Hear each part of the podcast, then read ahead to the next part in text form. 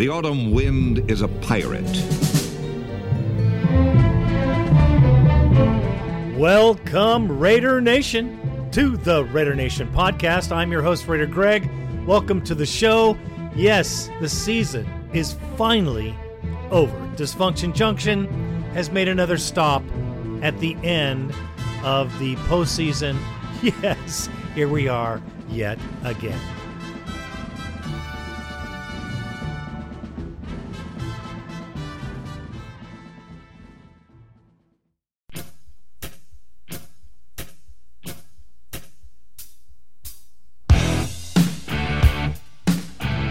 Okay, so on today's show, we will have the post game for the circus. Yes, and I'm talking about the circle circus of the Kansas City Chiefs. What a disgrace. Then the next story, of course, will be goodbye, Derek Carr, and where we go from here. And really, we'll take a look back before we take a look forward. Then we hit the bone line. We're rocking, we're rolling. Had surgery a couple days ago. I'm feeling okay. That's what pain meds will do. Let's get to it.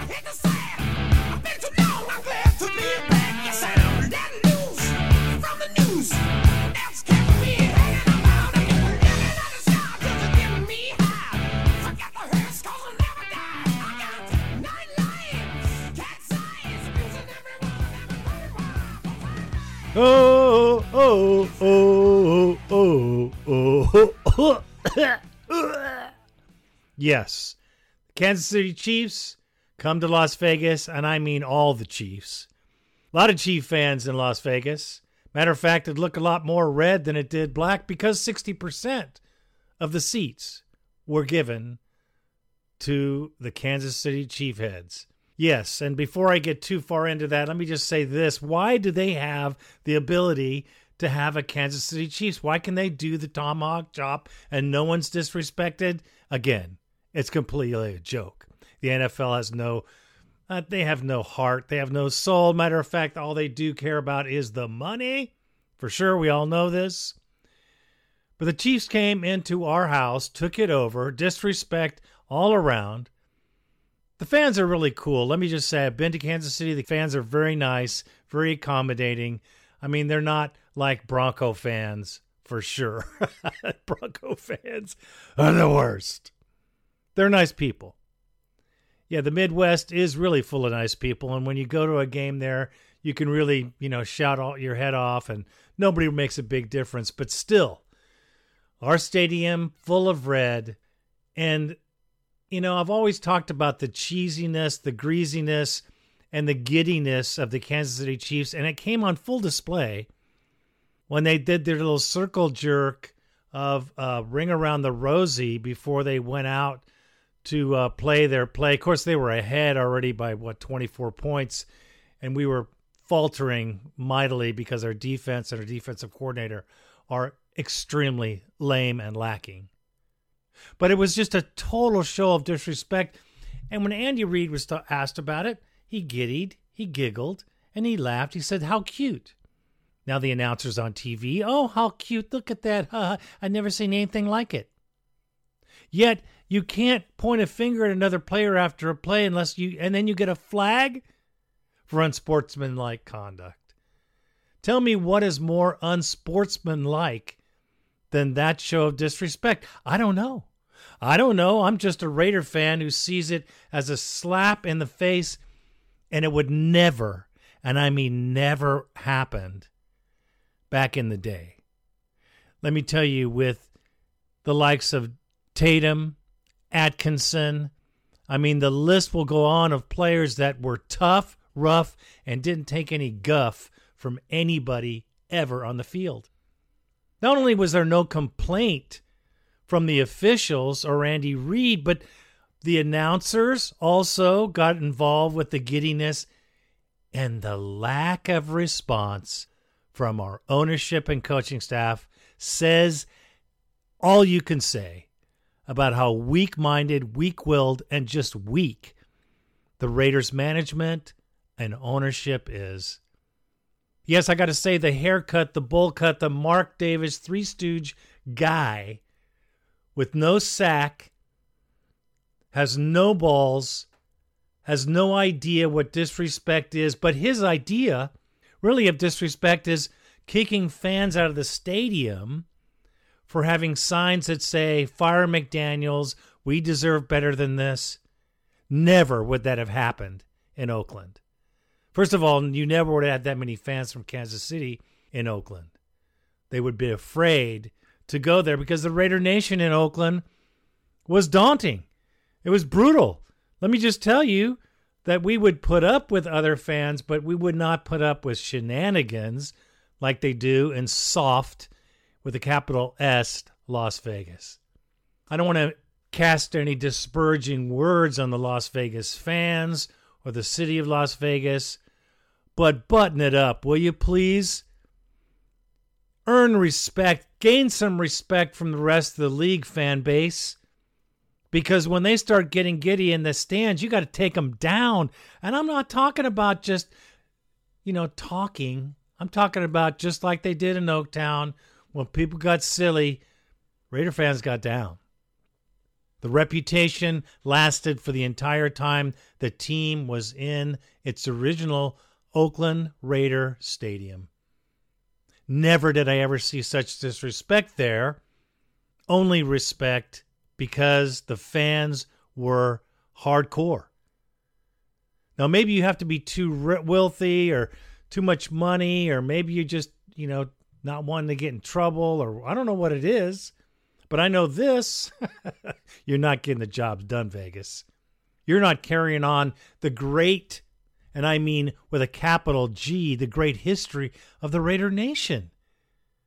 Listen, our team might stink, but our fans always stood up for what was right. But I can see why, because the ownership and the management are so weak. I mean, listen to the Josh McDaniels rambling. Well, you know, uh, well, you know, um. Randy, put that one on. I love it. All right. Well, obviously, tale of uh, two halves. Um, you know, we wanted to try to get off to a fast start. Thought we did that uh, in the game, and then you know, give them credit. Um, seemed like they were just you know a little bit ahead of us. You know, in in general, just in general. Um, you know, guys fought, but we got to learn how to play full four quarter game. You know, um, uh, that's what we're we're going to have to do. Um, you know, I thought, um, you know, and then the second half, um, we had chances. Right, let's not sit here and say we didn't have chances. We certainly had chances in the second half. It wasn't like we didn't have opportunities there. So, um, you know, you know when we got the third down. So, you know, just, um, you know, but you know thought we had a couple chances, you know, in the second drive there to maybe get it towards midfield. Uh, there's definitely an opportunity to do that if you thought that that was the right thing to do. Um, you know, we hit them on the uh, the little gadget there. You know, that's not enough to win in this league. So, you know, just we'll look at it and see what what we did. You know, but uh, you know what I mean. So um, felt like we you know had had a, had a couple opportunities, but obviously didn't didn't capitalize on them. You know, it's it's it's not good enough. You know what I mean. I know that. Um, and so you know we got to coach better in those situations. We got to avoid feeling like you know the situation is okay. You know and. Um, I don't sense that our team relaxes when we have that situation, but obviously that, that may be the wrong thing. You know what I mean? Um, you know, and so um, sometimes lessons are learned the hard way. Um, you know, but I have a lot of confidence and faith in the in the way that these guys will respond. They always do. Uh, you know, so um, you know, um, you know, but like I said, I, you know, I mean. We have to do it. You know, this doesn't matter what I stand up here and talk about or what somebody else talks about. Um, you know, it's just it's about actions. You know, and uh, the other team plays, you know, as hard as they possibly can too. And we played zone, we played man, and um, that's not enough to win in this league. So uh, they got a lot of good players and a lot of good coaches over there, and uh, and they earned the right to win today, and we didn't. Good to go. Thank, Thank you. you. And the circus that has been the Raiders since, I mean, I don't know, for since 2002, since we did have a commanding team with a commanding coach and a commanding ownership. Those days have long faded.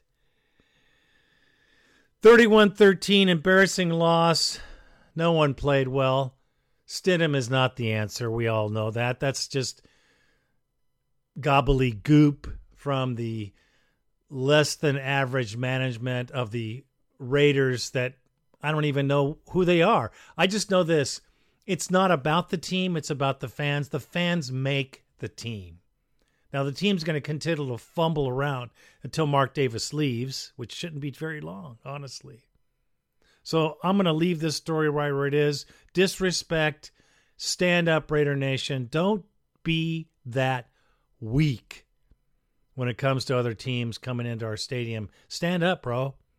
Stand up and get it together, man, because there's a long history of that in the Raiders. And it started with the players and it ended with the fans. And it, I hope it didn't end in Oakland. And that is all I have to say about that. Hi, my name is. My name is. My name is. Raider Greg. Hi, my name is. My name is. My name is. Raider Greg.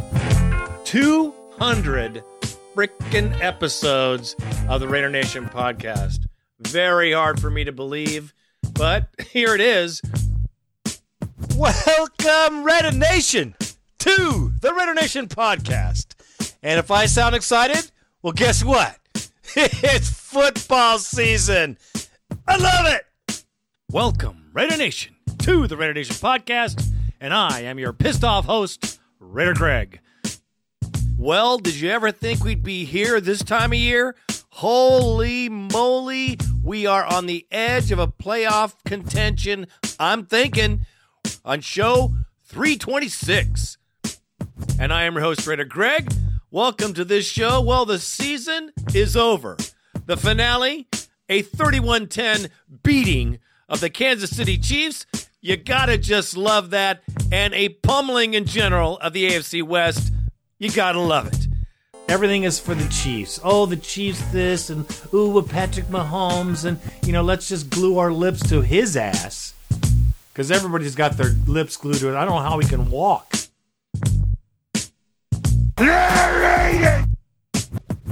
Ah, I love it. Well, the end of the age, or this age, the last decade almost, nine years, Derek Carr said his goodbyes to the Raider Nation. Little did we know that his last game would be in the cold, frigid field of Steelers Nation. Now, I wish I'd have known. I'd have paid more attention. I'd have given more, way more thought, but we didn't know that that would be his last game. He didn't know. But the management knew.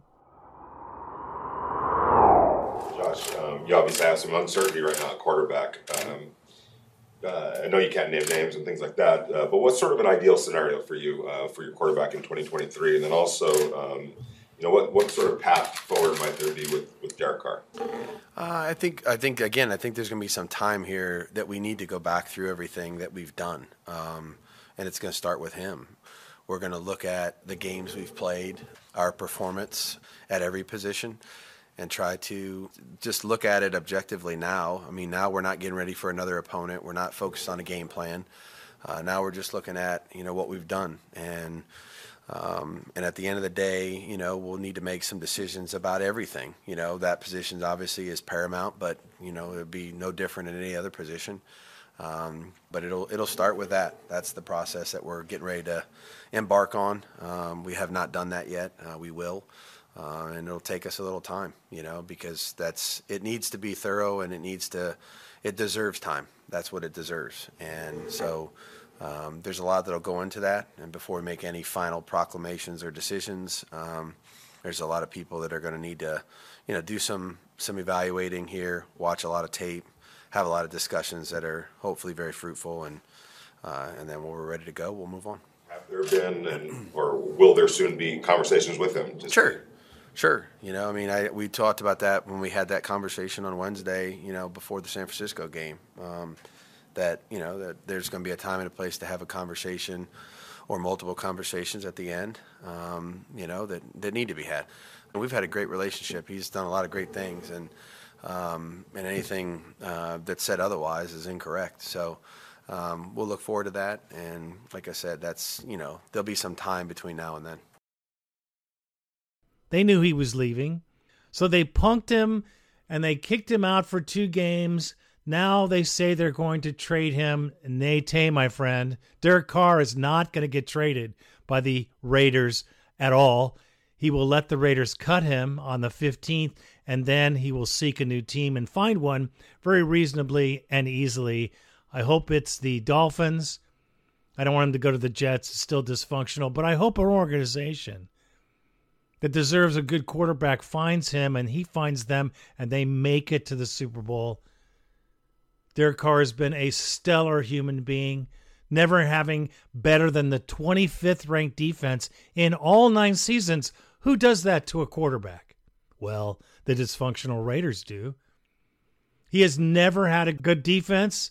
He's had better defenses, and guess what? We've gone better in the season. We had better records. Go figure. You cannot pin the failings of the Raiders on Derek Carr. You pin the failings of the Raiders where it's always been. It's been in ownership and management and coaching. That is where the bucket should be full of frustration and anger, not on Derek Carr.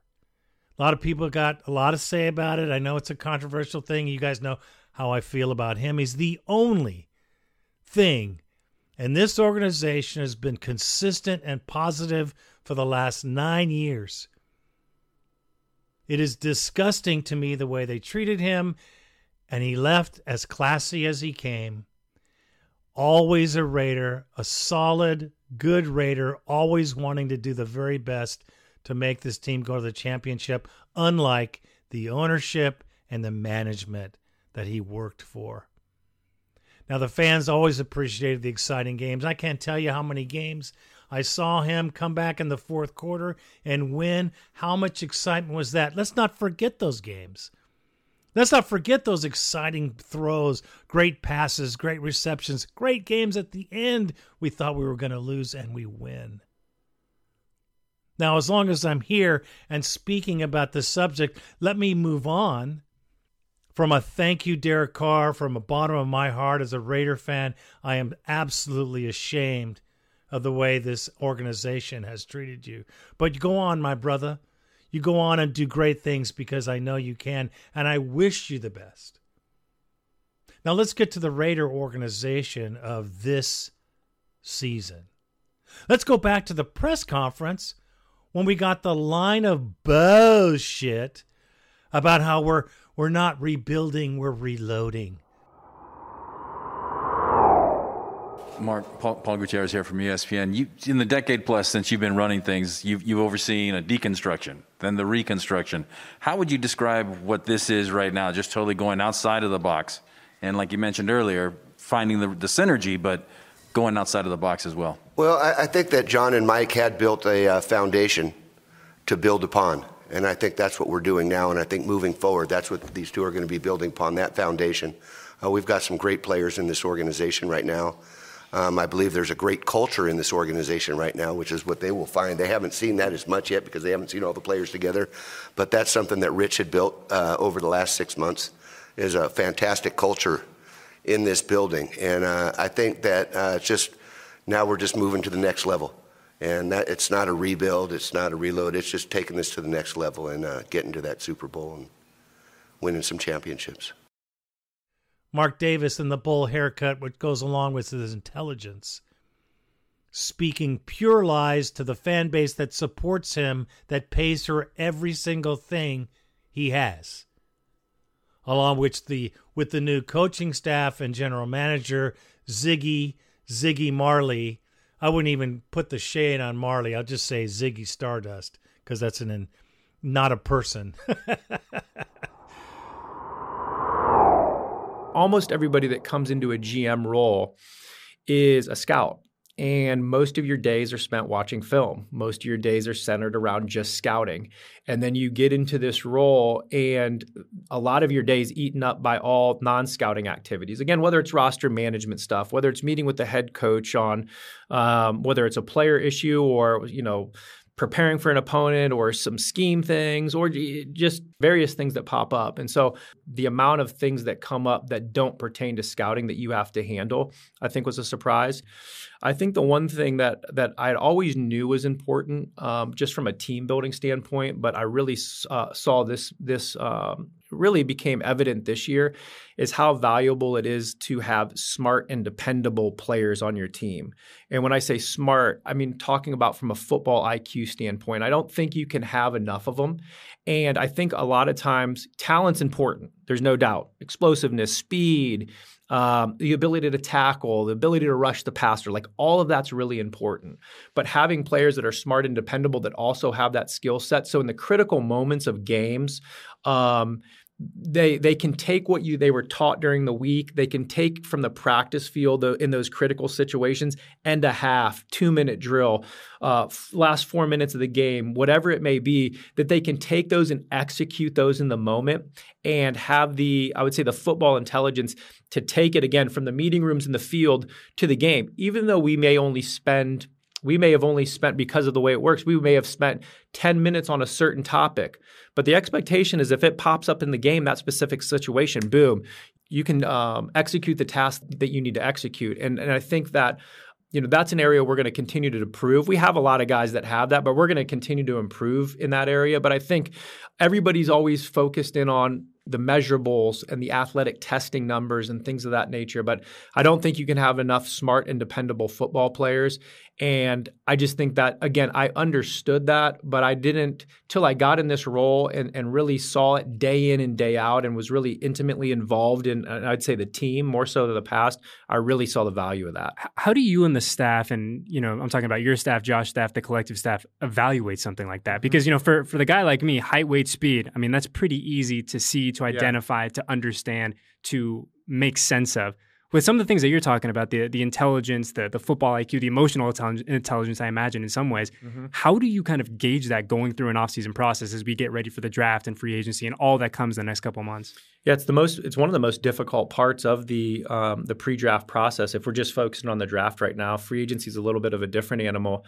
Um, Part of that process starts in the fall as we go into schools. Um, our, our, area scouts go into schools all across the country, and they start to do their character research and their background information. And they talk to you know a lot of the different people that are in those schools to try to um, get some of those questions answered when it comes to football intelligence. And I'm not going to go into the specifics, but there's specific questions that we would ask to uncover those things. There's um, uh, and, and, so there's that aspect. And then it's kind of you're piecing those puzzle pieces together now um, at all these different events. And what I mean by those different events is now we're out of the fall scouting process. And so we do have a feel of it. Mm-hmm. Um, for some guys, we're in lockstep. We know exactly what it is. And then for some guys, good or bad. And then for some guys, it's uh, it's an open ended question. We we we have heard one thing, but then there's this other thing, and you, and you really don't know. So now we're in the All Star game phase where we get to sit down and interview players, and so um, and then the combine, and then 30 visits and pro days, and all of those different things. And we have a certain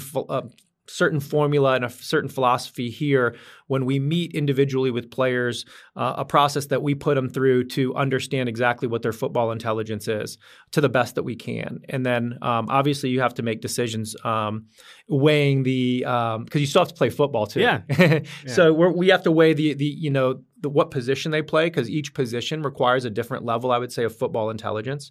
And so you have to weigh what the position is. You have to weigh the talent of the player. And then the other thing that you have to weigh is the makeup of your current room.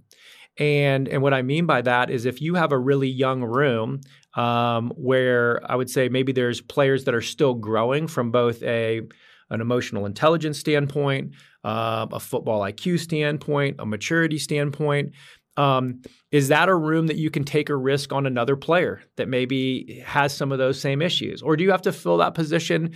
Uh, maybe it's in free agency with a veteran that you know has those attributes that can help bring the room along. So there's a little bit of understanding your room too when you're getting into kind of weighing the um, the pros and cons of adding a player in in in, that uh, in that regard. For the casual fan out there, what does that process of evaluation look like for you you and the guys over the next couple weeks? And again, I don't want to you know spill a, a lot of the specifics of what we do, but I would say what we look at I'm going to take the players out of it for a minute. Mm. When we look at okay, from a coaching perspective, um, whether it's you know practice, whether it's travel to away games, whether it's prep, just game preparation from a scouting standpoint, whatever it may be, athletic training, what the athletic training staff does, what strength and conditioning did during the year, so on and so forth. The thing that we go through in a very basic sense, without getting the specifics, is what went well, Mm. what didn't go well, and what are what are the solutions to the things that didn't go well. And some of those things may come back on me or could come back on Josh. What I mean by that is there there may be a, a communication gap that I didn't communicate well enough to let's just say our strength and conditioning uh, um, department. And in that evaluation process, where we meet individually with all those different groups, um, those are the, some of the things that are going to come up. What we try to do is create um, an environment here where um, I want the people that work for me to also feel comfortable uh, to be critical with me in areas that what I want to improve. And, and Josh is the same way. And so a lot of it is looking internally about all of those different things. When we're looking at the players specifically, um, we're, we're, we're looking at the strengths and weaknesses. And then for the weaknesses, it's it's a really it's a specific plan for the player of what they need to do to get better in these certain areas. It could be something as basic as flexibility, and we and us giving them a plan, not just saying, "Hey, you need to Yeah. you need to get more flexible," or "You need to uh, you know get stronger." It's spe- it's specific of h- the how. Mhm. How are you going to do it? And this is how we're going to help you do it. You know, so on and so forth. So in, in a basic sense, that's what it is. It's not just talk, and it is a process, and it does take time, and it does take um, you know patience to do it the right way. Um, but that's what we're going to do, and we're e- e- even in areas that we thought went well, we're going to do the, the, the same thing in the areas that we that that went well, as as long as the areas that we struggled in. You know, going back to the end of, of 2022, we got a chance to see Jarrett Stidham for two games, end of the year, his final two. Uh, what did you kind of take away from what he brought to the table? Obviously, you and Josh have know him really well. You brought him from New England for a reason, but having him the chance to get his first go at this and doing it in kind of uh, a real sense, for lack of a better term, what did you take away from his performances? Yeah, well, um, like you said, we've been around him for um, numerous years, but never saw him play four quarters of an NFL game on a Sunday. And that's a big change. There's a lot of guys that um, can perform well in the preseason, uh, perform well in practice, but the Sunday when the lights are on and the speed of the game is what it is, and you have um, an opposing defensive staff that's game planning for you know your team and to stop certain things. It's it's a whole different beast. And so there was still there's I mean there was still a lot of unknown, even though that we had spent time with him uh, of how he would do in that in that situation. I think the the positive thing that he showed is that he could go in there and on a very basic level, he could go in there and move the team. And I think um, there's a lot of of, of um, quarterbacks that get that opportunity that just struggle with that. They struggle to move the team, and, and a lot of that comes with um, knowing the offensive system, preparation, but also confidence and football intelligence to be able to go out there. And I think what we saw from him is he could go out there and problem solve a little bit, and that's a really hard thing to do. Is to be able to go out and adjust plays, um, read, uh, understand coverages, make the adjustments to get our uh, to get our team in the right play. And he showed the ability to do that. I think he also showed a lot of uh, you know, poise, moxie, some confidence in the way that he played. Um, you know, he was decisive with the football, whether it was a, a decisive decision to throw the football or pull it and run. Um, and he showed a good, really good competitive spirit and and some arm talent too. Um, there were some you know specific throws that he made in those two games that were good football throws. So I think he showed a lot. I think he showed um, you know a lot of good things, but it is a two game sample. Yeah. And so, um, you know, you have to temper I- exactly, you know, uh, how high or how low you get um, because it is two games, and and you know that's that's not a large body of work to make. I would say like you know to have a whole put your fist Yeah. down on the table, you know exactly what it is type of thing. Yeah, uh, completely. And and you know, we look ahead now to the draft. Obviously, an exciting couple months for everyone across the league, especially in, in this building. But a different one for you and Josh in a lot of senses, right? You know, second one, a little uh, little experience under your belt. But as we sit here now, a first round pick in the back pocket. Uh, how does that kind of, I don't know if, I don't want to say change the evaluation or change the process, but it's certainly uh, going to be, if, if things stay the way they are now, a different experience than the first one. Yeah, and, and, and everybody focuses on the on the first pick. Um, it's the, it's the shiny toy, Dave. Yeah. Come on. And and the thing, uh, um, no, again, I'm not proud. I'm not proud of the fact that we earned the seventh overall mm-hmm. pick in the draft. Um, that's not where I would prefer for the Las Vegas Raiders to be picking. Um, we want to pick at the end of the first round um, because that meant our season was successful, obviously. But but this is what we earned. Mm-hmm. Um, we earned the seventh pick, and we also have the seventh overall pick subsequently in round two, three, four, five, six, and seven. And there's a lot of value in having you know the top pick or one of the top seven picks in each round. So um, there's just going to be a, a, greater focus on the top of the draft. There's going to be a greater focus on the players that that everybody sees in the mock drafts and things like that. They that like you said, the shiny new toys. Um, a lot of those shiny toys from last year weren't going to be options for mm-hmm. us after we move those two picks. And so, you know, we're excited. We're going to have an opportunity to add some good players here uh, in the draft, and that hopefully can help the Raiders for years to come. And McNuggets which has never been a good coach and will never be a good coach. You can mark it right here. Never, ever in his history, he will leave the Raiders a shadow of the worst coach in NFL history and move into obscurity. Maybe go back to Patriots or whatever. He will never succeed here. I don't care how long he's here. He's not a leader of men, never will be. His mealy mouth post game speeches hurt my ears. I can't listen nor watch him. And now, obviously, we'll uh, head into a evaluation phase, um, part of the year that everything we've done, our entire operation, our entire process, uh, all of our individual performances, um, you know, that's what we want to look at, uh, starting with myself and, and our staff and everything we've done uh, to try to see every way we can how we can improve uh, and make our football team better.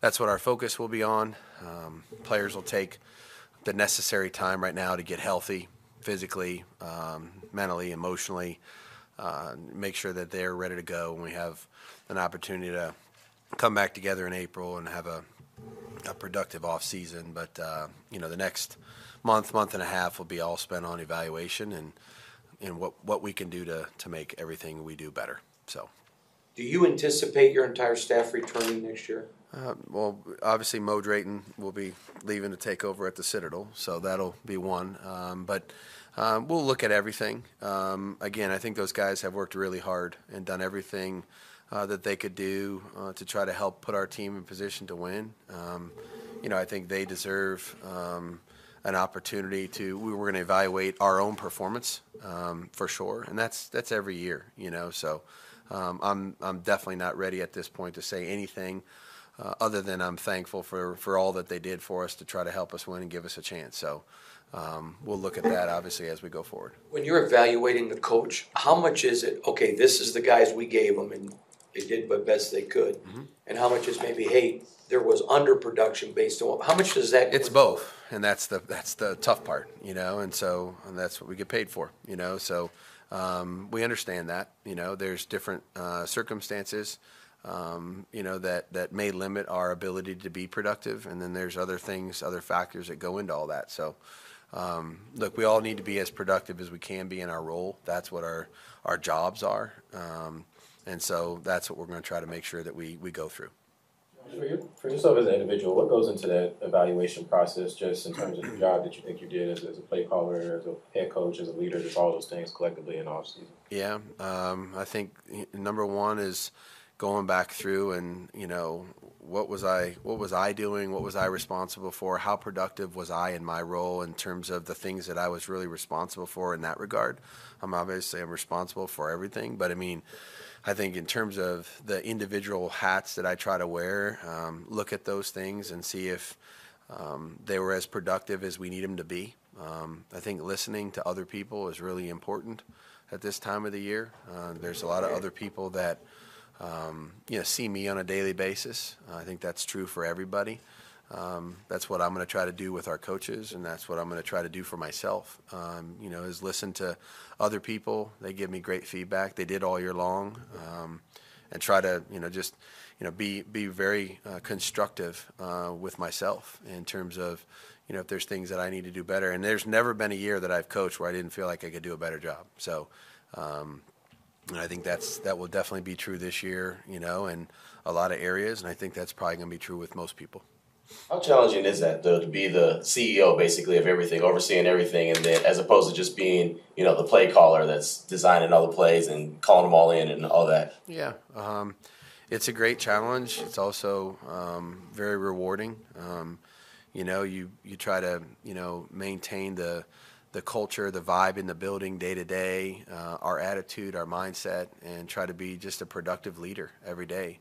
Um, and it's not just solely focused on offensive plays or, you know, offensive production, uh, as as obviously my career has centered around mostly. Um, and so, so one of the reasons why I wanted to do it, you know, is because I think it's an opportunity to challenge yourself and it's an opportunity to grow as an individual. Um, I certainly don't have all the answers. I leaned on a lot of people this year. I'll continue to do that.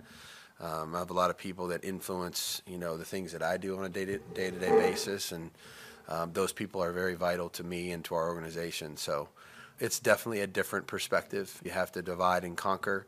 Um, you have to trust other people, which I think I've tried to do a really good job of giving people responsibility and then trying to be there if I can to help them in any way that I can do.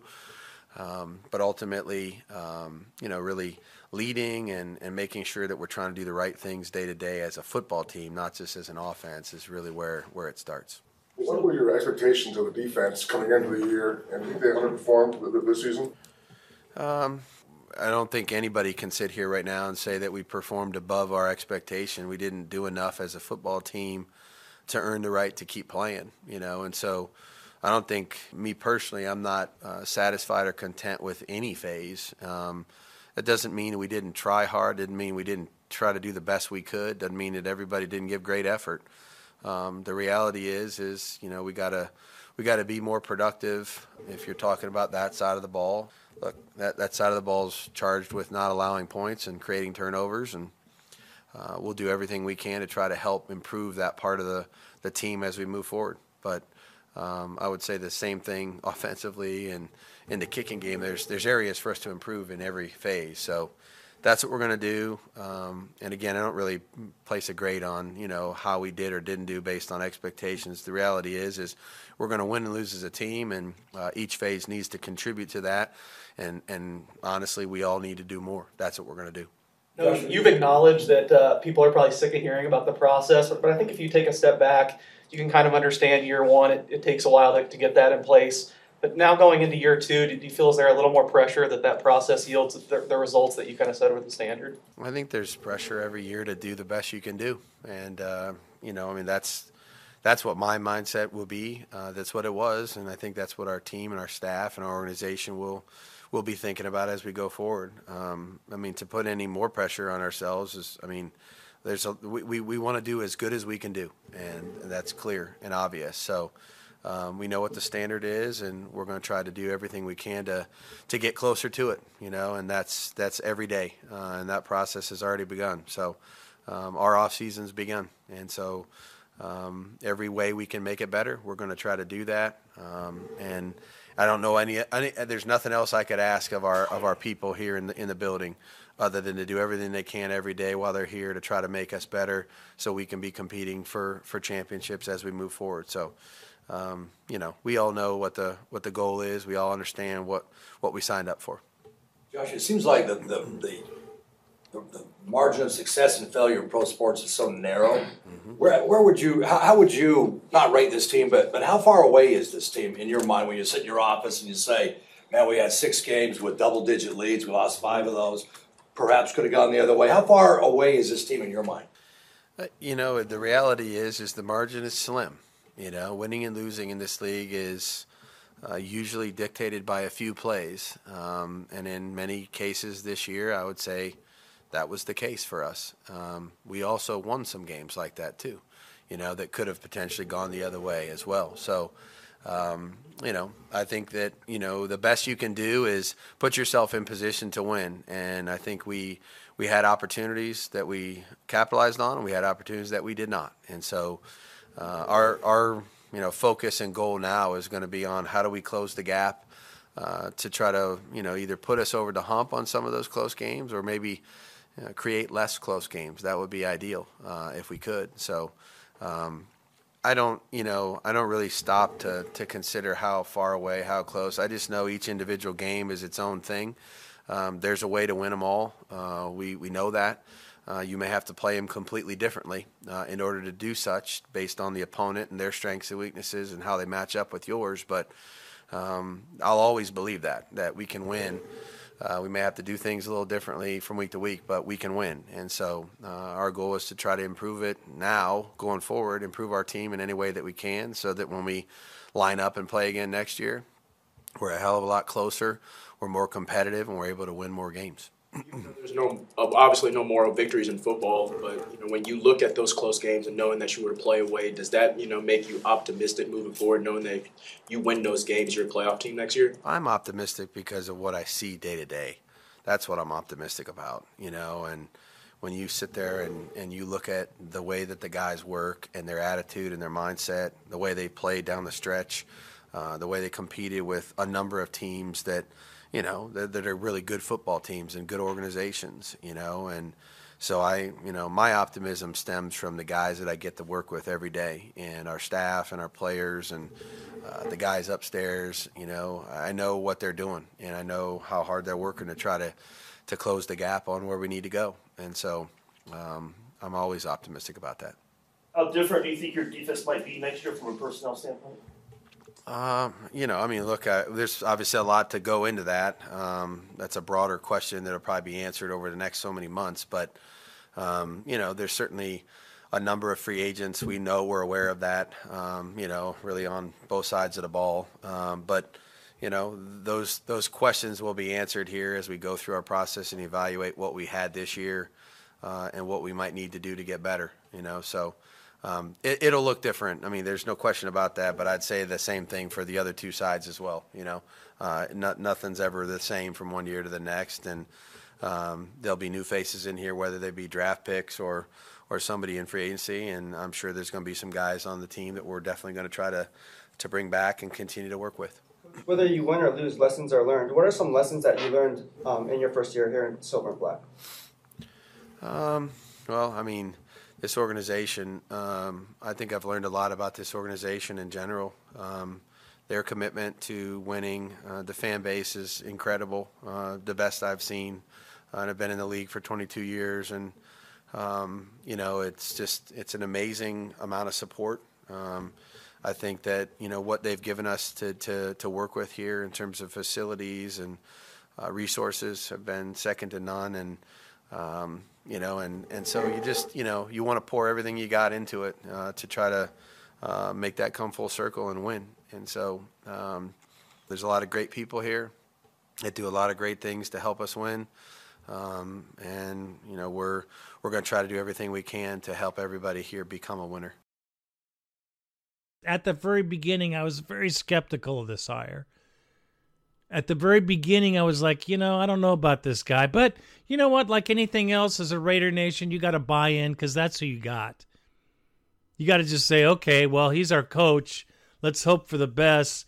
Let's pick out the best that he could possibly be and hope that that happens.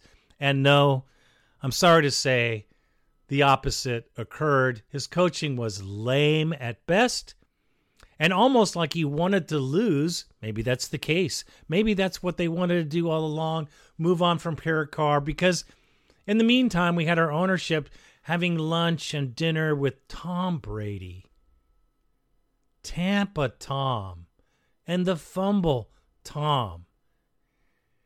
And and the fact that they're talking about Tom Brady coming to Las Vegas, it reminds me of Celine Dion returning to Vegas or the Blue Man Group or someone else showing up and doing a stint in Vegas so they can pull some people in, gamble, and then they'll leave again going somewhere else.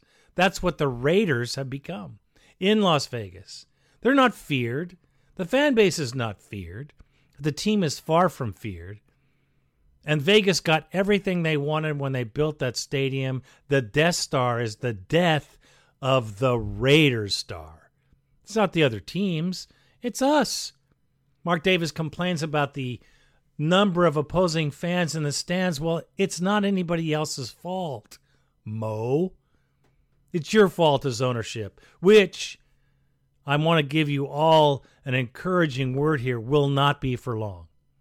Carol Davis, the wonderful woman, very sweet lady, Al's wife, is around 92. She's still alive because if she wasn't, Mark will be due 400 plus million dollars of inheritance tax that he has to come up with right away.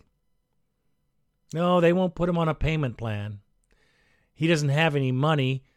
COVID kept the money from rolling in that first year of the stadium, and so he owes uh, 1.67 billion dollars still on the stadium. He has no money. He's playing with other people's money. And if that happens, he will have to sell a majority share of the organization because I don't know anybody who would just pay for a piece of it, especially the way it's run currently. Yes, we can look forward to Mark Davis moving on quite soon in the next few years. He will have to leave, thank goodness. And I really feel bad for Mark. I feel sorry for him. I have a I feel sorry for a guy who has no family, no wife, no children to hand the team down to, no heirs to have in the luxury box with you, showing them how to run an organization, how the Raiders' history was, all the things you would do to your child if they were going to inherit your business. He has nothing. He has no one. I feel bad for Mark. He's a lonely dude who's desperate for attention and who's trying so very hard to get a championship that it's just it's almost silly. He's trying to make the Las Vegas Raiders the Patriots West. He hired the coach. Now he's going to go get Tom Brady. The success of the uh, Patriots and watching them over the years, um, I've seen them do it with Tom Brady, of course, the greatest of all time, but I also saw the development of Tom Brady the greatest of all time. And then I saw it with Matt Cassel. I saw him be able to win with him and make Matt Cassel the hottest free agent commodity in the market. Then I saw him do it uh, this year with a rookie quarterback. I've just always seen the Patriots as a team that not only adapts from week to week or half to half, but maybe even series to series. I just believe in Josh's uh, ability to assess the situation and make the changes in real time. And that's always been something that's impressed me. On the, on the, uh, the side of Dave, with their personnel and everything, it's a lot of no names that they do it with. And every now and then, you know, they'll bring in a, a big name free agent, but he fits a spot. And that kind of reminded me of the old Raiders in that way, that we used to be able to do that. Being around this sport for a long time and watching the excellence that, that was brought to the field by the Patriot organization, and knowing that Josh was a huge part of that, and talking to people that are also part of the Patriot organization that I know in my network of people, I got the feeling that this was the right guy. Do you really think, Mark, that the Raider fan is going to accept this clown? The fossil? He's going to arrive in a wheelchair at 47? He's going to come into the worst defense in the division? I hardly think Tom Brady is that stupid. Maybe he's just going to get the money, just like Warren Sapp did, just like Champagne Walker did.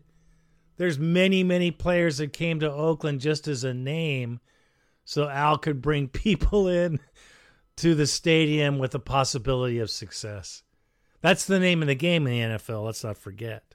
And especially in Las Vegas, where we have become the Celine Dion of the NFL. And I'm sorry to say that because it's a beautiful stadium. I've been there. It's just so crazy nice, but super expensive. And I don't blame any Raider fan for selling their tickets to anyone who'll pay the price for them.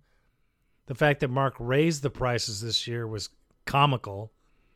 Why do you raise the price on a product that is absolutely inferior in every sense? Mark needs the money. So let me just say this in closing. I will always be a Raider fan. I'm still a Raider fan because the team isn't really owned by Mark. or by McNuggets or by the general manager, Ziggy. The team belongs to the fans. Always has been and always will be a fans' team. And we'll ride it out, whatever happens. We'll complain like I do. We'll be happy when things work out great, and we'll be pissed when things don't. That's part of being a fan, but since 2002, we've had nothing but a folly of funkiness. And from Reggie McKenzie to the list goes on. I don't even want to say it because it's sad and embarrassing. So let's just see again. You know, McDaniels and the, you know, this general manager will pop a lot of crap like they are right now about how they're going to do better in this draft and how they've got their ducks in a row and how we should be excited about the next season. Just a line of horse manure that we've been fed for year after year after year with no real change. I honestly, as a fan, don't think there'll be a change until Mark leaves and we find someone in the front office, the big office, the big chair, the top of the top of the mark, the guy with the huge desk that has a business sense and a sense of hiring quality people that can bring in individuals that do better jobs. That's what I think. But that's just me. I'm just Raider Greg. you guys know me by now. So my best hope is always going to be hope for the Raiders. And I feel for the fans who have the PSLs because it's a sad day, especially if you're putting your money there. So just sell your tickets to whoever you want, brother, because I would get my money and not worry about who's sitting in the seats. Not until the team actually deserves your ass in them. I wouldn't put my butt in a seat now either. Because I would sell it to make the money back to pay until they are worthy of my participation. And I just hope someday that the Raiders' home, new home, could develop a style and a reputation for toughness and hard nosedness and not take any prisonersness like we had in Oakland. I don't know if it can happen, but it would sure be a great place if it was our home court again, like it was then. And in closing on this, I just got to say thank you, Derek Carr, again for your absolute, unbelievable patience and determination and your ability to see through and beyond the baloney that you've had to deal with for your entire nine years. Thank you, my man. Thank you, my friend, for bringing us some absolutely amazing fourth quarter comebacks. And that is all I have to say about that. All right, let's get to the bone line. This is you guys talking, not me. Of course, I talk too much, as always, especially on pain medicine. It always kicks me up just a little bit. All right, our first caller is from the city of Las Vegas. My very good brother, Raider Calvin, is in the house. He's been a Raider fan way before they built the Death Star. What's happening, Calvin? Raider Greg, Calvin from Vegas. Been listening to you for 16 years, maybe 17. Only called a couple times. Got to tell you, can't believe they're here, as I said before, and what's transpired um, during the Oakland years since you started this podcast. When when you said you were leaving, it um, let me tell you, man, I look forward to you on Saturday morning, listening to that broadcast before the game on Sunday or Sunday morning, making bacon and eggs and and you're leaving. So just let me tell you, if any, anyone else ha- haven't, man, if you can do it a couple times, a year, you know, quarterly, whatever. Life gets in the way. You got your knee surgery, but your stuff is legend. Thank you, sir. First off, brother, thank you for the heartfelt words. And, you know, Randy and I heard these words, and, well, we're just going to keep going till we can't. Literally, physically can't. Because we didn't realize, really, how much the fan base, our little fan base, um, liked us, really. And to hear all these calls, it's really amazing to us uh, the the feedback that we've gotten since we said we were going to stop the show. We were really amazed. We're really thankful for you guys uh, and for your participation, your calling in. Man, that's what makes this podcast. You guys don't call in, we don't have a show because it's just me, in other words, and that's just not enough, not in my eyes anyway. Thank you, brother, for all the props. And our next caller is my good brother from behind the orange curtain. And if you're ever in Orange County, you'll understand what I mean by that. The Raider Disciple, man, I love this cat. He's always got a great take. He is solid Raider Nation. What's going on, my good brother?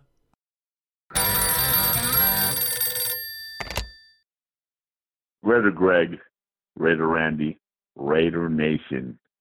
It's your man, the Raider Disciple, out here in Orange County. Today's a sad day for me, man. I'm going to tell you why because I've been listening to this show, the show for a long time. And if I think about it, I don't even know how the hell I came across you guys, man. But it was always awesome. And I'm so sad that you guys are going to hang it up. And I understand that, Greg, you have uh, some health problems and stuff like that. But man, damn, I wish you guys would reconsider, man, because to listen to the rest of these fucking idiots on on these podcasts, I mean, you guys, you guys are second to none, man. But I'm gonna miss Raider Dan uh, Money Man, uh, the dude out, my own boy out there in Scranton, uh, Kelly. I mean, all the people that call in. I'm gonna miss those voices, man. I'm gonna miss you guys immensely. I'm gonna tell you, man, from the bottom of my heart, thank you for everything you've done. Thank you for what you've stood for. You are true Raiders. All of you who have called in, Otterwin Williams. I mean, goddamn, the, the list goes on. You know, and I'm sorry this is going to end man, I hope you guys reconsider. But you know what, man? Go Raiders, and we're always going to be a family.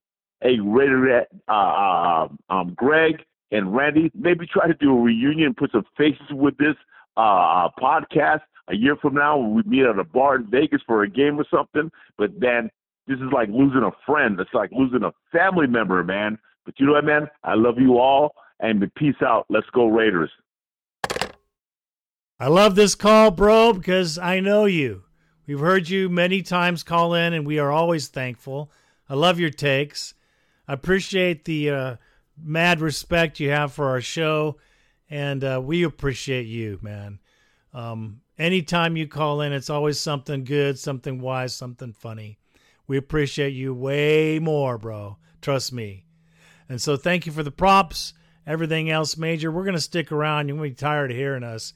But uh, yeah, when I drop the mic, there's not going to be any picking up anything else because it'll be the end for Raider Greg. Yeah, I'm having knee replacement. That's a brutal surgery. It's going to take me a while to get get well, but I'm having it so I can continue on and do the things that I love doing. Appreciate your call, brother.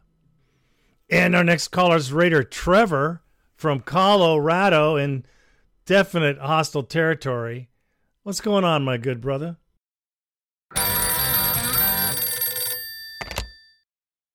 Woo! Raider Greg, Raider Randy. I'm out here in Pagosa Springs, Colorado for work every Friday, and I uh, get to enjoy your podcast on this this day. And uh, I started the the download before I lost service, so I could listen. And um, I heard that uh, I, well, I read on the title that it's the last episode. Now, I was uh, prepared to be sad, uh, but uh, I'm glad you didn't save it for the end of the podcast. I'm glad you said it right off the bat that you're sticking around. I'm glad you guys are sticking around. I hope that you guys keep feeling the love and uh, that people uh, keep spreading the word about the podcast so it'll keep growing and uh, next time you guys want to scare us and and uh, start saying you're going to leave, maybe uh, maybe until then you could test out a couple of uh, people that might be able to take it over someday. But hopefully that's years from now. Hopefully uh, Mark Davis uh, decides to sell the team. That'd be nice because he's a buffoon, and uh, McDaniels is uh, is a buffoon, and uh, Derek Carr will be great somewhere else. Jarrett Stidham, he looked good, but as you said, it's the coaching, and Derek didn't have all those players available all season, and uh, Stidham gets them for one game, and you see Waller and Renfrow and Davante and Jacobs all going off. So uh, I do hope we beat those Chiefs. I don't want that satisfaction for them.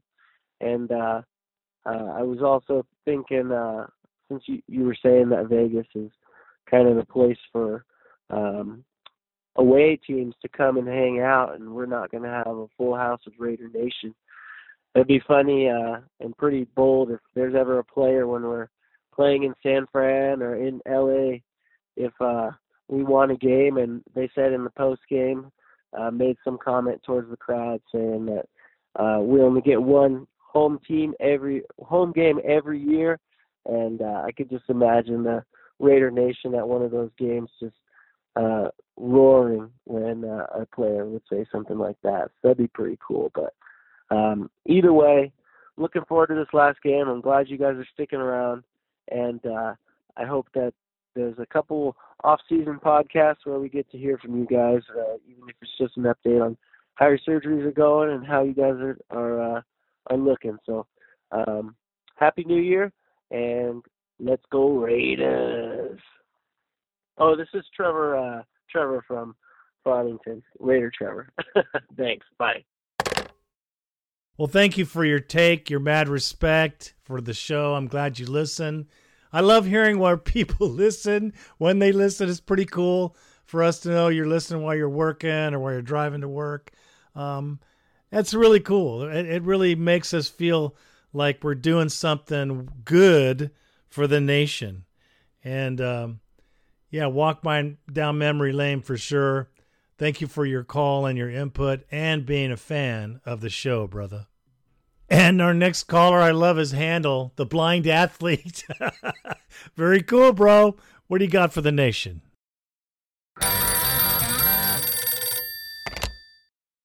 Hello, Raider Nation podcast. Raider Greg, Raider Randy, blind athlete. Gone by Exmo Raider in the past. But um, this is a somber call, man. I'm going to miss you. Last time I tried to talk you into not quitting, you gave your last tickets in Oakland to a friend and his kid. That was awesome. This time it don't sound like there's no talking you out of it.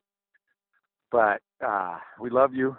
We miss this. We all, I mean, I wait for this. Like, call for my dad, who's no longer around. You know, it's, it's a special thing. But I'm to miss all the callers.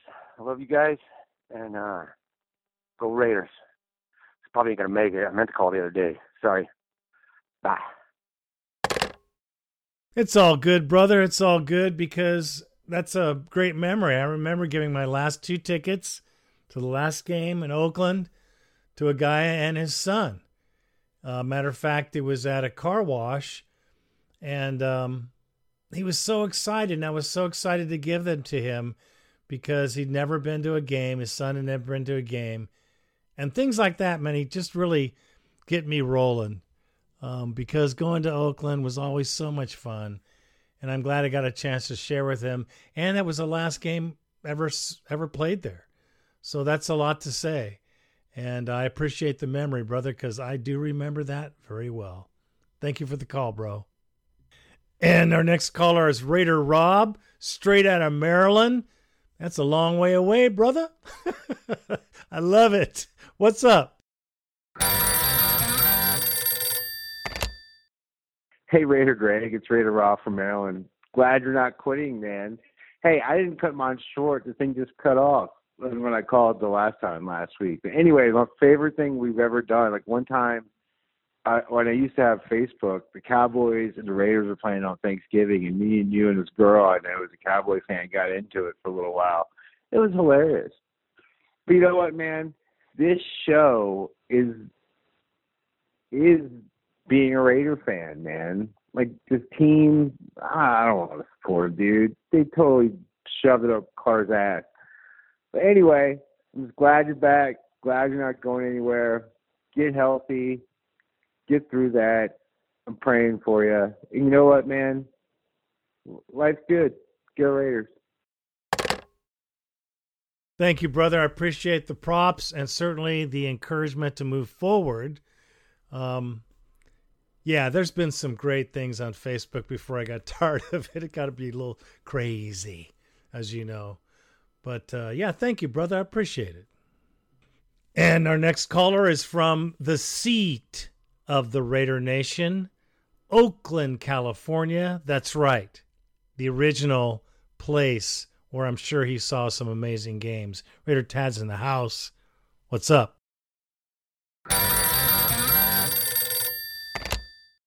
Hey, Raider, Randy, Raider Greg. This is Raider Tad from Oakland, California, longtime listener.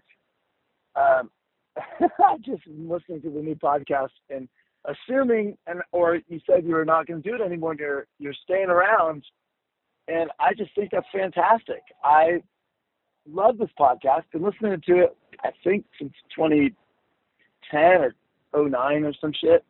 I just really, really enjoy it. Sometimes I just I disagree with you a lot, but that doesn't mean I'm, we're not Raider fans. We all want the same thing to win, to be a winning team. And so just to jump on the back of Carr and all that, you know, the Raiders playing today. It's Saturday morning, and I'm not thinking, oh, I'm missing Carr. I'm thinking I get to watch the Raiders. win, win, lose, or draw, I get to watch the Raiders today. We all get to be Raider fans, and that's fucking pretty cool. So, anyways, I'm glad you're sticking around, and um, and I hope your surgery goes well, and uh, you come out happier and healthier. All right, happy New Year. Bye. First, thanks for the call and the props, brother, especially from Oaktown. Yeah, you know, Derek Carr's memory is going to fade pretty quickly because there's a lot of buffoonery that has to go on before our next season. But we will remember him.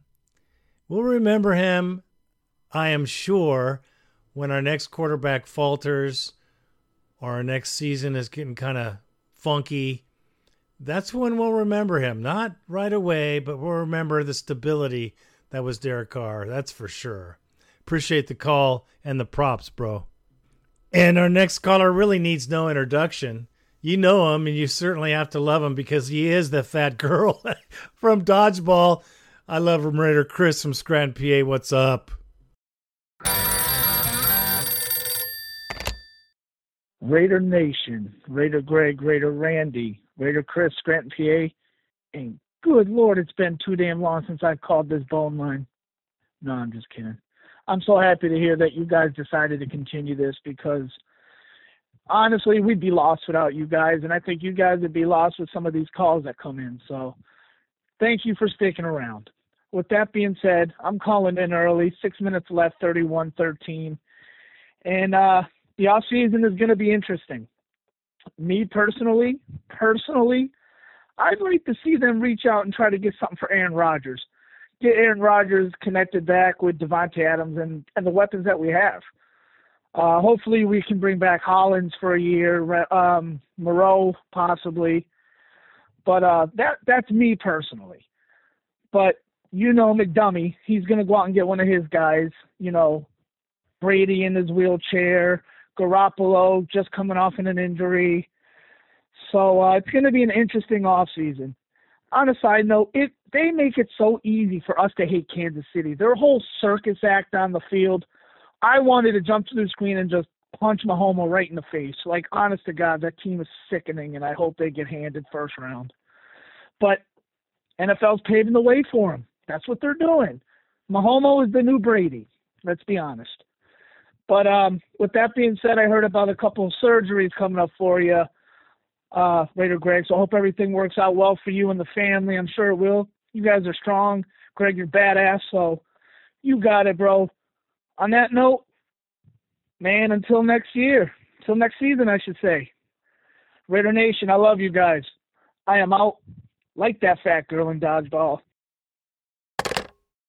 Love the call, brother. I love the perspective. Um, yeah, we'll see what happens. You know, Brady, all these they're ever floating everyone's name out there. Who knows who we're going to get? Who knows who we're going to keep? I have no faith in this staff whatsoever.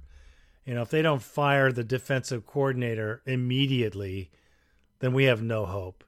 Because Patrick Graham's defense is not the player's problem, it's the coaching problem. He is ill equipped to be a coach of the defense. So, yeah, man, we'll see what happens. I appreciate your confidence. One surgery down. I got the big one coming up, the knee replacement. That's a that's a whopper. So uh, I appreciate all your props and well wishes, bro. Thank you. We'll see you soon next season uh, when things start to heat on up. And our next caller, the femme fatale of the Raider Nation, Raider Tracy, calling from Jersey. Tough place, tough town. Got to be tough to live there. What's going on, my good girl? Raider Greg, Raider Randy. What up, Raider Nation? Hey, this is Tracy from Jersey. Happy holidays, everybody. Happy New Year. And I am watching the fourth quarter of this Raiders Chiefs game, and it does not look good. Oh, man. Um, great coaching, great leadership from McDodo. Not, this is one not happy Raider fan watching this guy just like he's just ruined the team. I mean, I I always want the Raiders to win. I love to see them win, love to see them celebrate.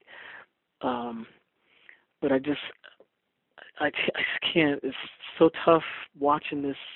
You know, the team that we had last year to what we have this year. It's like this guy has just, his coach has just mucked everything up and, and you know, kind of looking at Stidham in this game, it's like watching a younger Derek Carr. He's dealing with the pressures, no protection from the O line. He's doing some things well, but he's you know he's not getting it done because I don't know maybe McDaniels is it just doesn't have a a good game plan. Not liking what I'm seeing, but and I'll tell you I'm a fan of Derek Carr. You know the since I guess he came into the league. Um, you know, he's not always been perfect. He's you know had some things that he probably should have you know worked on his footwork or you know developed that that pocket presence. Um, but it doesn't seem like he's had coaches to kind of see him through that. But I just think he was done. You know, he he was just done wrong. I mean, he he he. I hope he has that Matt Stafford resurgence if he goes to another team. Derek Derek Carr, he's a good guy. What he and Rich Bisaccia did last year, you know, I don't think anybody could have just you know done that, taken us to the playoffs, led us through the mess that was last season. Um, but I'm you know I'm hoping hoping the best for Carr. He is a he's a good man.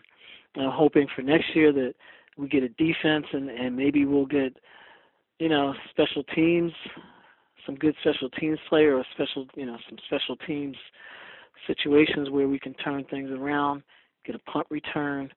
Remember Dwayne Harris, his return against the Broncos a couple of years ago, a few years ago. So, you know, just saying, I love the Raiders. I just want this the owner and the coaches to do the right thing by our team. It's it's it's our team. All right, and uh, for you, Raider Greg, I wish you a speedy and healthy recovery. Um, I hope the you know I hope the the podcast continues. I'm smiling now because this podcast is the truth. Love this podcast. Um, you know, keep us connected. Keep me connected to you know what we need to hear about about uh about our our team, our Raiders. Just win, baby. Peace out. This is Tracy from New Jersey. What a sweet, awesome call. Man, thank you so much um, for all of it. Uh, Derek Carr is a quality dude. I always said it, I always meant it. And I hope he goes somewhere else and wins a Super Bowl. Our management, well, you heard enough about that. I've been talking about it since the beginning of the season.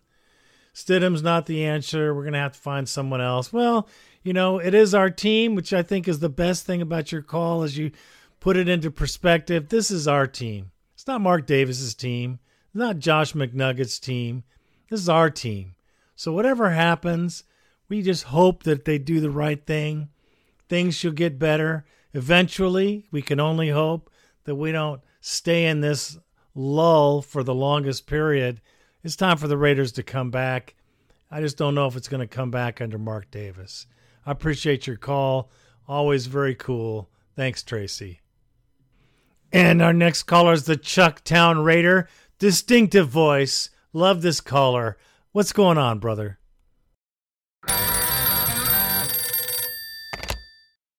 Raider Greg, Raider Randy, this is Chucktown Raider. Catching up with y'all after uh, that ridiculous showing at our home in Las Vegas, uh, the Death Star. I never, I never really quite got that. Why do we, why do we want to name our stadium after something that gets blown up by the good guys? Whatever. On the other things, uh, glad that you and Raider Randy are hanging out for one more round. So this is my last round for this year until the season picks up again. And with my part parting remarks, I just want to uh, piggyback off what Food Stamp Raider said about y'all. You're the true voice of Raider Nation. Nobody owns y'all. Nobody's got uh, got their hands in your pockets, and nobody's pulling your strings. You are truly a no homer zone. And uh, as far as what's going on in the off season, uh, all the speculation about whether uh, Carr sucked or if uh, McDougal sucks, I think we're going to find out what the locker room thinks uh, when free agency hits. And if uh, JJ and DA walk, I think we'll have our answer. But anyways, I, I think that uh, we're going to be looking at seeing uh, your favorite, uh, the love of Raider Nation TB12 um, in Las Vegas because uh, Mr. Davis, uh, he's uh, really taking a shine to him. I'm sure you saw the, the little stories about him hanging out with Mark Davis. I think it was in March or May of this year, or last year it is. My goodness, time's going fast.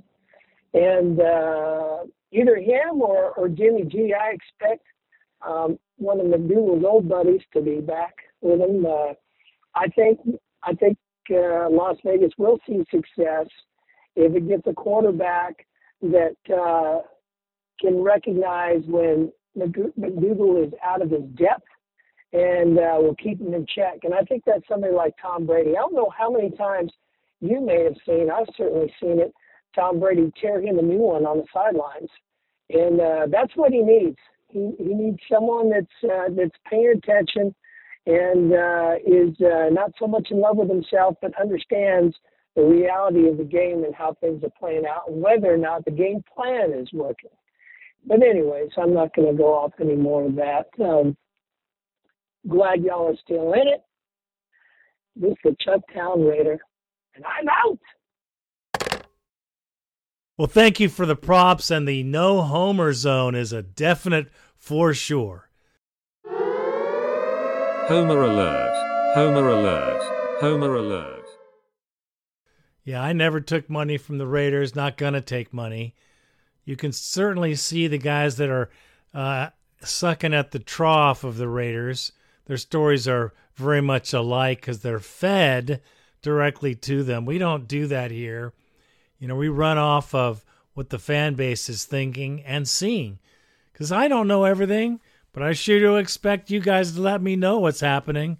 And it seems kind of funny after you listen to everybody across the country and sometimes out of the country, we all seem to have the same vision per se. I would just hate to see Tom Brady come here. That you know, I'd hate to taste that puke in my mouth every game because um, I guess that would be the only good thing is seeing him chew up McDaniels every time he comes off the field that would be a little something anyway. For sure. Hey, brother, always appreciate your call. Thank you. And our next caller is the RVA Raider. Raider Trip is what I'm talking about. What's up, brother?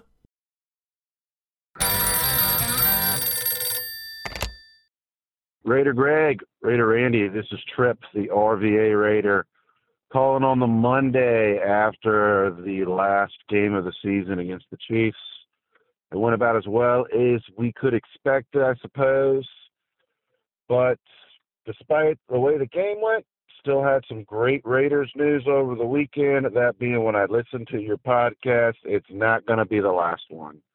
Pumped my fist in the air, gave a little holler. Very happy that you're keeping it going, Greg. It means a whole lot to me and the rest of the Raider Nation, especially after another shite year like we just had. I'll tell you, it's very frustrating seeing all those opposing fans in the stadium. I personally really appreciate the Raiders fans that are showing up, expressing honest sentiments. You probably heard the story about how Mo Davis is getting frustrated at fans with signs that say, Fire McDaniels. There was a guy that had a sign that said, We deserve better. I really appreciate those sentiments. The word is, is that these people were asked to put their signs away or kick out of the stadium, which is total bullshit. That Davis can't handle that we as a fan base do deserve a lot better. All we could do is hope for more. Well, guess that's about all for me right now, Raider Nation. Happy New Year to everybody. Once again, Raider Greg, Raider Randy, thank you so much for this podcast and keeping it going. Just the best Raiders news, the best Raiders outlet, the best Raiders podcast there is. All right, Greg, good luck with all your surgeries and everything. We hope to be hearing from you soon. Peace out. Raider Trip. Well, thank you, brother, for all the props for sure.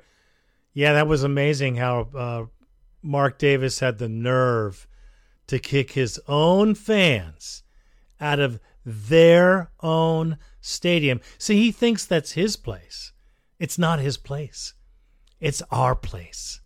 And he forgets that because we are the ones who go there and spend the money. We are the ones who buy his merchandise. We are the ones who support him in everything he ever does. He's got it completely backwards. Of course, look at his haircut. Need I say more? Thanks for the props, brother. It's always good. I can't wait to hear from you in the seasons coming forward. And our next caller needs no introduction as well because you know him. You got to love him. It's the Prez. He's in the house. What's up, brother?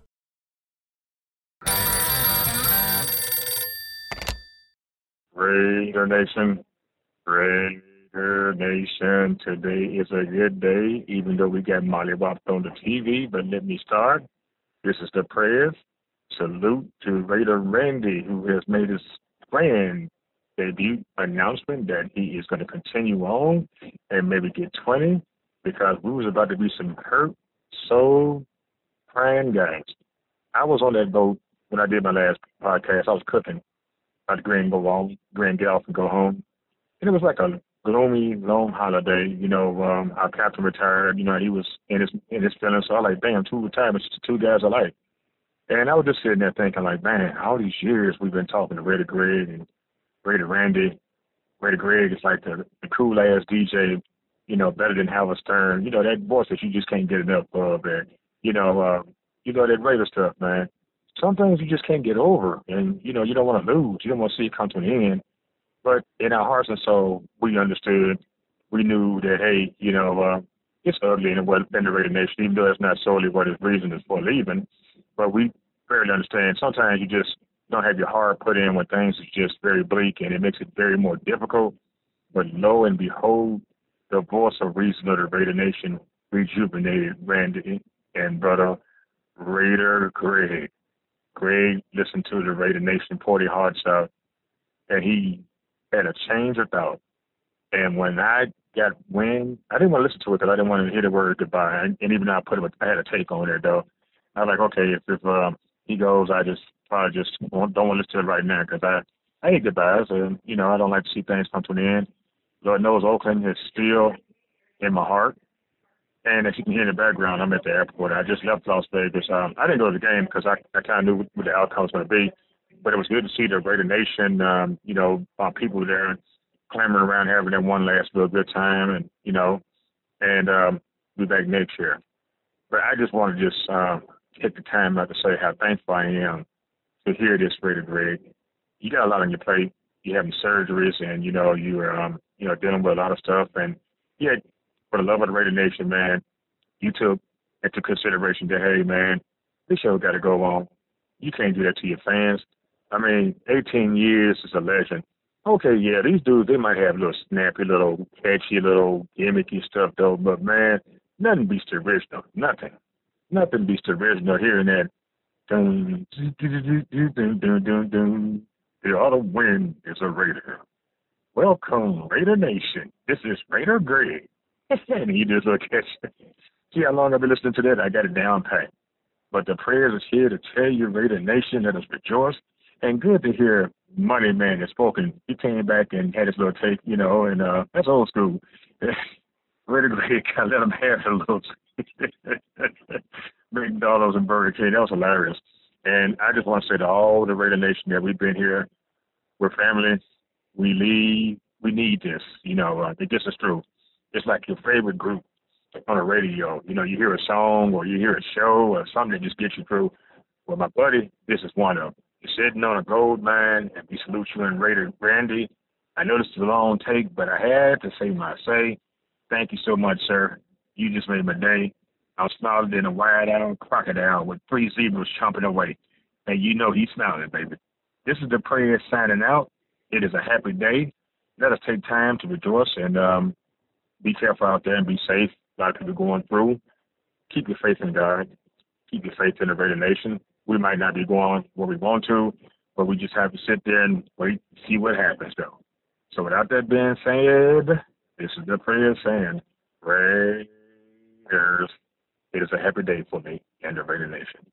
God bless you, Raider Greg and Raider Randy. Take care. Wow, brother. You bringing it down hard. yeah, I'm glad you enjoy it, man, because trust me, we enjoy doing it. And it's lovely to see and hear uh, fans that really appreciate our show. I appreciate uh, the passion in which you you talk about us.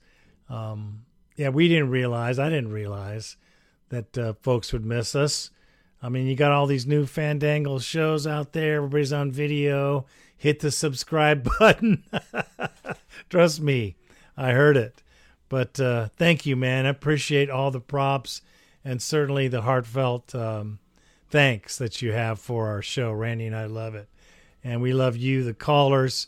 Um, you guys are icons here on this show. So we appreciate those the most. And our next caller is the Pennsylvania Raider. Man, Pennsylvania Raider's been on this show for many years, man. He's been putting his takes in. True Raider fan. Definitely Raider Nation. What's up, my brother? What's up, Nation? Raider Greg, Raider Randy. This is Pennsylvania Raider. It's been a long time since I called in, man. Uh, always try to catch the show when I can working like crazy, and I and I saw that that the Raider Nation podcast might be ending. So I listened to the last episode, thank God it is not, because I got to tell you, Raider Greg, Raider Randy, you and this podcast have been the only positive thing for the Raiders in the last 20 years. That's it.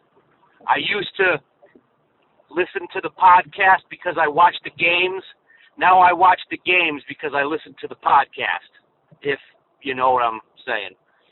Um, yeah, man. For like years, for the past eight years, me and my boy Raider Chris, we used to watch the games, get into the games, go to games, just so we could get on the bone line and voice our opinion, whether we won, whether we lost, whatever. So I'm glad that you guys are still sticking around. God bless the both of you. And I just want to say one more thing. Don't let Mark Davis and McNuggets ruin your 2023. Don't let them do it. I lost a few people this year, friends. You know, as long as everybody's happy and healthy, that's what's really important. It don't matter where they play, how bad they are. You know, it's all good. Things will get better. People have their health. Take care of each other. Keep going, Raider Greg, Raider Randy. Keep going. Pennsylvania Raider, I'm out. Well, thank you for the call, brother. We certainly appreciate it. It's been a while, but it's always good. And you and uh, Raider Chris used to come in as a dynamic duo, super funny, super dynamic. I loved it. But yeah, man, I'm glad you put it into perspective. That's always been that way for me. You know, life goes on, and then there's the games. I mean, we all have things in our life, you know, people that we lose. I mean, those are huge, huge losses, um, way more intense and important than a game or a team. Um, because the Raiders will go up and down as they do, like they have been for the last 20 years. But good friends and family, man, they're not around forever. So, you know, you got to appreciate them, love them, and uh, spend time with them above and beyond football, bro. And I I hope that message comes out clear because I'm I'm glad you brought it up. God bless you and your family, brother. It's always good. Can you smell the cheese? I love it. This is a cheesehead raider from Wisconsin. I love this caller. What's up, my brother?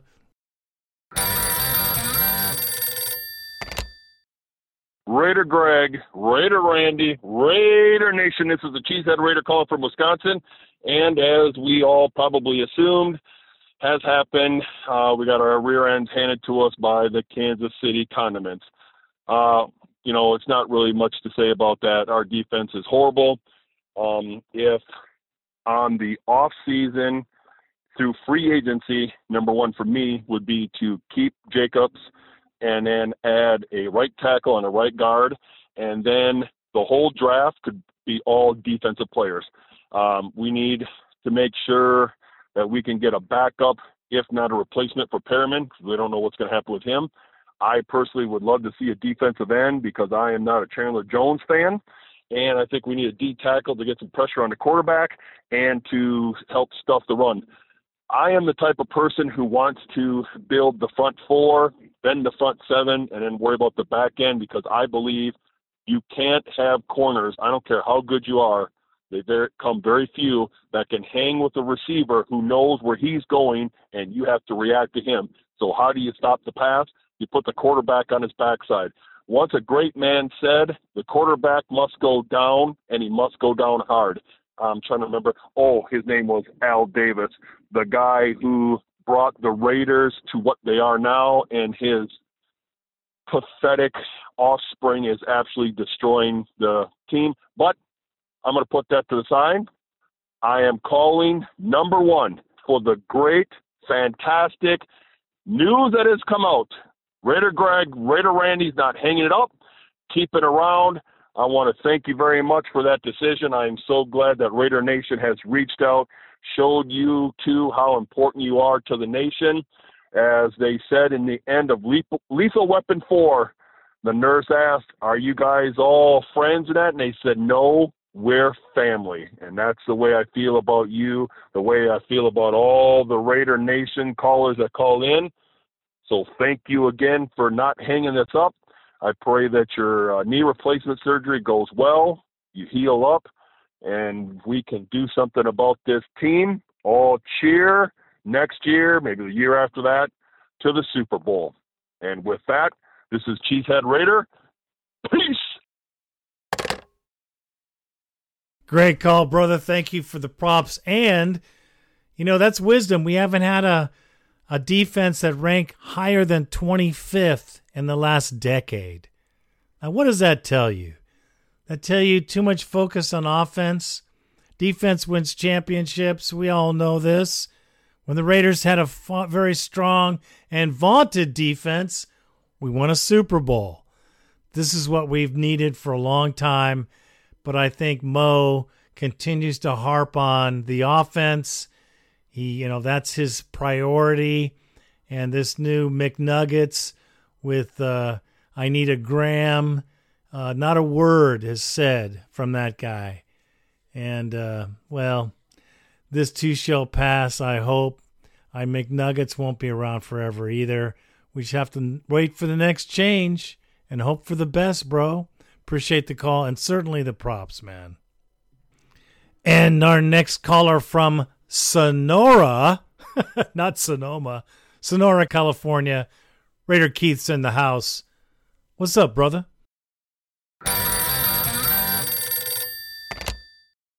Hey, Raider Greg, Raider Randy.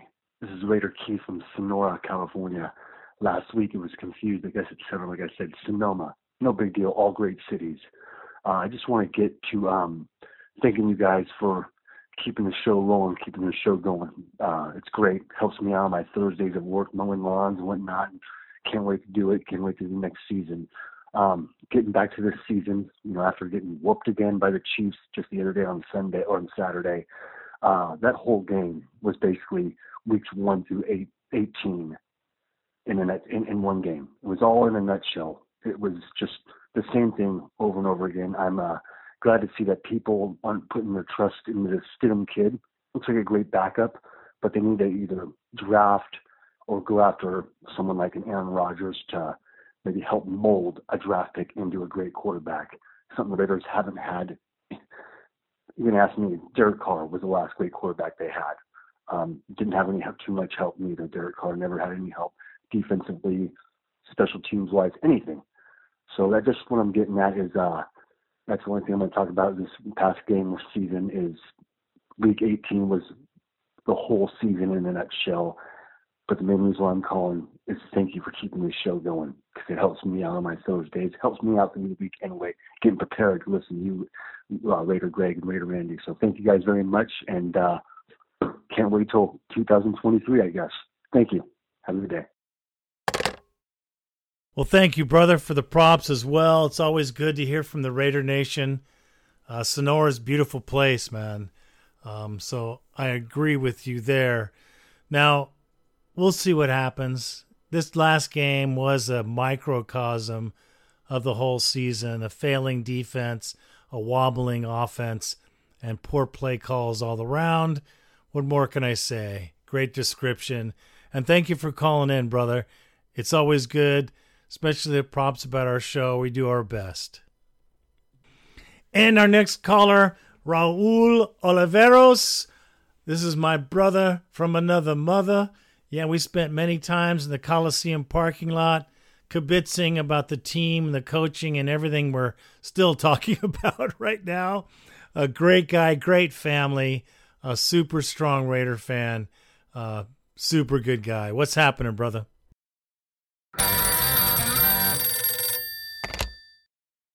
Raider Nation, Raider Greg, Raider Randy, what's going on? This is your friend from down south, Raul Oliveros calling, making, wishing you guys a happy new year. Hope you guys had a happy holiday season. And thankfully, the dreaded season that we just had is finally over. Um, who knows what the future brings for us? I guess we're going to have to ride or fall with McNuggets at the helm. Um, not really looking forward to seeing Derek Carr go, but, you know, when it's time, unfortunately, it's time. And I wish him nothing but the best. Um, hopefully, he does what Matthew Stafford did a few years back and go to a team and win a title because he definitely deserves it. Um, Raider Greg, Raider Randy, thank you guys for all you do. You guys got me. I thought you guys were done. I was very disappointed and sad that I didn't call on the last show. But it's not. Hmm. so looking forward to hearing from you guys in the near future. And, you know, good luck, Greg, on your surgeries, upcoming surgeries. You know, next thing you know, we're to be calling you Iron Man. But, anyways, hope you guys have a good off season. Take care and go Raiders. This is Raul Oliveros, and I am out. Very well said, my good brother, as always. I mean, I can't say how many times we talked in the parking lot of a real Oakland Coliseum. yeah, I don't think we saw that many fans from the opposing teams there. Not. And McDaniels, he's just a flash in the pan. He'll be gone soon because his performance will show uh, to Mark Davis eventually. Uh, even if he gets the aging uh, Tom Brady in, I just don't think our defense can hold this team up at all. So uh, we'll see what happens. McNuggets is not long for the position, and I, I really think Mark isn't either. So we have a real fresh start coming ahead. We'll see. Hopefully sooner than later, brother. I appreciate all the love and the many times we broke bread and had a beer together, bro. Take care.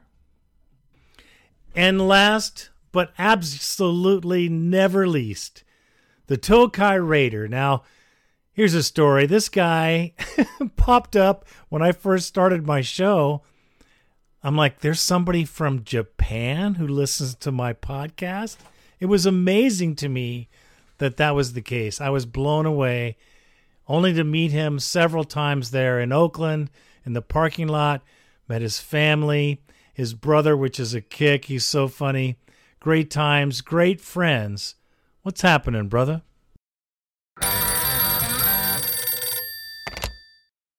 Hey, Raider Greg, Raider Randy, the Bald Raider. This is uh, the Tokai Raider, uh, Robert Moorhead calling in. It's been too long since I called in. Can't remember the last time. Um, I, maybe I should rename myself the Chicagoland Raider as I've relocated from uh, Japan to uh, just outside Chicago. Um, I'm happy to hear that you're continuing to broadcast. Uh, keep the podcast going. Um, I wish you the best of luck with your surgery coming up. Um, the podcast is so important for us fans to be able to commiserate together over our team's perpetual docking and dysfunction junction. Doesn't seem to matter who the owner is, who the coaches are, who the players are. There's always some boneheaded shit happening over and over again with this team. I tell you, man. One thing, I don't have to deal with people razzing me at work um, the Monday after a game because um, the Bears had an even worse record than the Raiders, and people, Chicago sports fans, have just kind of resigned themselves to their team sucking badly. So, as a Raider fan, we fit in pretty well. Um, whether it's our, our coach saying we're the dumbest team in America, or uh, JaMarcus Russell um, getting sent a blank DVD and telling the coach he liked all the plays, or uh, Lane Kiffin getting fired over projector, or uh, Javon Walker getting beat up um, the streets in Vegas, or man, it just goes on and on. Each, each memory brings back another one. I think that was so what made the victory over the Patriots so sweet was that for once, finally, it was the other team making the boneheaded mistake, costing them the game. I that's that's our thing, right? Isn't that what the Raiders do? Um, okay, enough ripping on the team. We do have some good players every year. It's nice to have some have the best player on your team not be the kicker or the punter, as we had for so many years, um, but actually have the league leader in rushing, have had Maxx Crosby on there, and a bunch surrounded by a bunch of shit players they find off the street in Vegas and have happened to sign that week. Um, you ever notice like this last season, some guys in there starting on defense, you're like, who the fuck is that? I don't know that guy's name. Um, but I've been following you guys since back when I lived in Japan, one of the many times I lived in Japan. Um, enjoyed tailgating, sharing many beers with you guys um, at the tailgate in Oakland, uh, bringing my kids to the tailgates, and now the kids are all grown up and we've moved out here. Um, but I can't quit the Raiders. I realize, even though they moved to Vegas, which still pisses me off. Um, you know, you bleed silver and black, right? Once you go, once you go Raider, you can never go back. So uh, I appreciate the the podcast and all that you guys do. Um, I formally invite you to Chicago for the next season. The Raiders are playing the Bears in Chicago. Um, although there's a bit of a caveat, if it's like minus 10 outside or something for that game, I'm keeping my ass home. I'm sorry. I'm a California boy, and that shit's just too damn cold. So hopefully it's earlier in the season when the weather's better. uh, nice warm fall day here in Chicagoland. Um, but I appreciate you guys. Appreciate the show gives us a chance to complain about our team, occasionally celebrate. Um, those of us long-term fans know how long we've been. The train has been stuck in dysfunction junction. Think of the phrase that you used many, many years ago in talking about this team. Um, so you guys take care and um, keep doing the show. And come on out to Chicago. This is a Tokai Raider, aka Chicagoland Raider, Robert Moorhead. Um, oh, I almost forgot. Thank you also to you guys for uh, letting me take over the microphone um, on some of your video casts in the uh, Coliseum parking lot. Um, I probably had a few too many and was got into it a bit too much, but hey, that's what it's all about. You guys take care and go Raiders. You can always get the microphone, bro. You deserve it. You're an OG, like one of the original listeners of our show from back when. And just the fact that you went through all those Coach Callahan's were the dumbest team ever. JaMarcus Russell, uh, the Purple Drink, Lane Kiffin, uh, firing by, yes, overhead projector. I mean, some of the classics. Uh, Javon Walker, Javon Champagne Walker, I called him, throwing money out at the strip clubs. Yes, the Raiders have had a sketchy history, but it's not about them. It's about us. It's about the fan base. It's about you. And um, yeah, it was great. We were doing videos in the parking lot. Far cry from Oakland, Las Vegas is. I'm hoping they get it together there because it's kind of shameful seeing uh, how the fan base isn't feared anymore. Kind of shameful, honestly. But this too shall change as time goes on. I can only hope. Thank you for calling in, brother. It's so awesome to hear you because we did share many, many games there in the parking lot and had a lot of laughs. I appreciate it. Well, that's going to do it for this edition of the Raider Nation podcast. We appreciate you guys calling in, as always. Uh, we'll be doing another show next week before I go under the severe knife of a knee replacement, kind of brutal. But if you haven't checked out our videos, I think Randy still has them up there on our website. Actually, our videos can be found on our YouTube channel, which is titled Raider Nation Podcast, with no spaces in between, or www.youtube.com slash Raider Podcast. Check them out, man. That'll give you an idea what Oaktown was about and what it was like to be at the tailgate in Oakland and how much fun it really was. I can't speak for Vegas. I can only speak for the hometown and the home ship, not the Death Star, which I used to call the penitentiary of stadiums, the Oakland Coliseum. But we have to move onward and upward and forward, hopefully soon without McNuggets and company. Uh, the drama continues, like Robert Moorhead was saying. We just got to keep rolling. And remember, the Raiders don't own the fans, the fans own the Raiders. And that's how it's always going to be. Trust me. I am Raider Greg, and I am out.